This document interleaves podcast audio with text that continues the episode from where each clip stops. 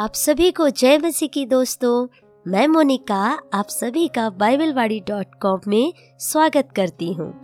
परमेश्वर का धन्यवाद देती हूँ कि परमेश्वर ने एक बार फिर से यह समय हमारे जीवन में दिया है कि उसके वचन में से आज हम कुछ सुनने जा रहे हैं। तो चलिए शुरुआत करते हैं।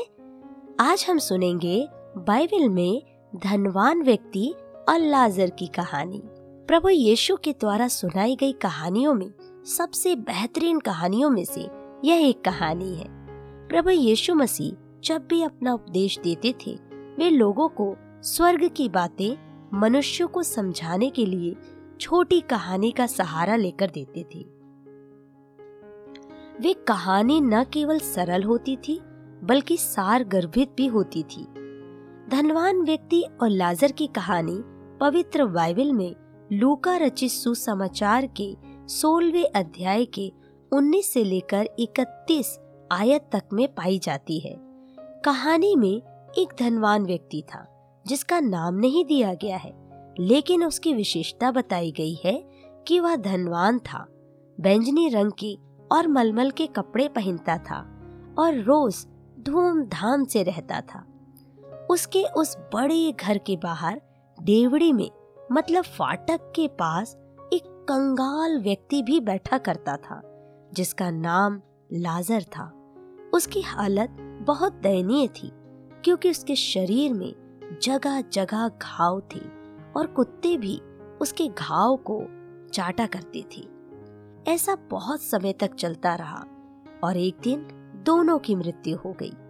लेकिन उनकी मृत्यु के तुरंत पश्चात हम बाइबल में देखते हैं, लाजर तो बड़ी शांति की जगह स्वर्गदूतों के द्वारा पहुँचाया गया।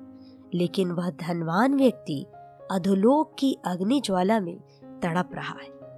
यहाँ तक कि वह पुकारता है कि हे पिता अब्राहम, मुझ पर दया करके लाजर को भेज दे, ताकि वह अपनी उंगली का सिरा पानी में भिगोकर मेरी जीव को ठंडी कर दे, क्योंकि मैं इस ज्वाला में तड़प रहा हूँ। परंतु अब्राहम ने कहा, हे पुत्र, स्मरण कर कि तू अपने जीवन में अच्छी वस्तुएँ ले चुका है। और वैसे ही लाजर बुरी वस्तुएँ ले चुका है और अब वह यहाँ शांति पा रहा है। सोचिए, धनवान व्यक्ति नरक क्यों गया? हम नरक और स्वर्ग के विषय में यीशु मसीह के द्वारा ही जान पाते हैं। इसका मतलब है, नरक और स्वर्ग वास्तविक है। सवाल यह है कि इस धनवान ने ऐसा क्या किया कि उसे नरक में डाला गया? उसकी क्या गलती थी कि नरक की उस ना बुझने वाली आग में जल रहा है? ऐसा हम क्या ना करें कि हम भी उस आग में ना जाने पाए? आइए, इस बाइबल पद से ही हम जानते हैं। क्या अधिक धन के कारण धनवान नरक में गया? नहीं, बिल्कुल नहीं। धन तो परमेश्वर की आशीष के कारण मिलता है।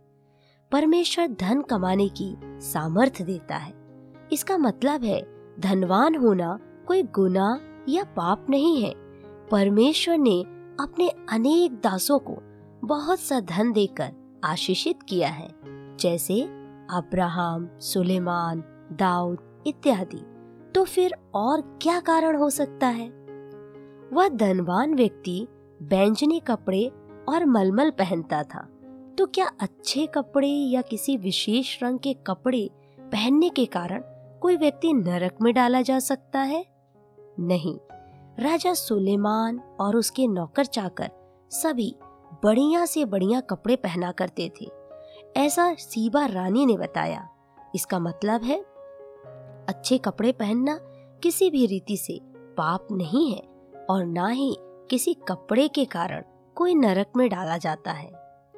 धनवान व्यक्ति धूमधाम से रहता था। धूमधाम से रहने का मतलब होता है बिंदास रहना या अपने में मस्त रहना। क्या यह कोई पाप है? या धूमधाम से रहने से कोई व्यक्ति नरक में डाला जा सकता है? नहीं। परमेश्वर हमें बहुतायत का जीवन देने आया। वह चाहता है हम सभी फूले, फले और पृथ्वी में भर जाए तो फिर कोई व्यक्ति धूमधाम से रहता है तो नरक में कैसे जा सकता है? अर्थात धूमधाम से रहने से भी कोई नरक नहीं जाता। धनवान व्यक्ति प्रतिदिन सुख विलास से रहता था। सवाल है, क्या सुख विलास से रहना मतलब अच्छा भोजन खाना, अच्छे घर में रहना कोई पाप है जिससे कोई व्यक्ति नरक जा सकता है? नहीं। परमेश्वर हमारा चरवाहा है। वह हमें सुखदाई झरने के पास लेकर जाता है, जहाँ सुख ही सुख है। मतलब सुख विलास से रहना भी नरक नहीं ले जाता। फिर धनवान व्यक्ति ने ऐसा कौन सा पाप किया था कि उसे नरक जाना पड़ा? स्मरण करें, यह कहानी कौन बोल रहा है? प्रभु यीशु मसीह, जिसने कहा, मार्ग, सत्य और जीवन मैं ही हूँ। बिना मेरे कोई पिता के पास नहीं पहुँच सकता। इस धनवान व्यक्ति के जीवन में सारे सुख विलास थे। पुराने नियम, व्यवस्था और भविष्यवक्ताओं की बातें भी थी, लेकिन इसने यीशु को कभी नहीं माना। दुनिया में एकमात्र पाप ऐसा है जिसके कारण मनुष्य नरक की आग में जा सकता है, और वह है यीशु मसीह का इनकार करना। हमारे देश में प्रतिदिन सत्ताईस हज़ार लगभग लोग बिना यीशु मसीह को जाने मर जाते हैं। एक सप्ताह में लगभग एक लाख से ज़्यादा लोग प्रभु यीशु मसीह को बिना जाने मरते हैं। आज मनुष्य वैसे ही तीव्र गति से नरक में जा रहा है। जैसे कोई व्यक्ति पैराशूट पहनकर हवाई जहाज़ से कूदे और अत्यंत तेज़ी से ज़मीन की ओर गिरेगा। बस गिरते ही जा रहा है। लेकिन उसके पास एक विकल्प है, बचने का। यदि वह अपने पैराशूट का, वह बटन दबा दे, जिसे दबाते ही पैराशूट खुल जाएगा और वह मरने से बच सकता है।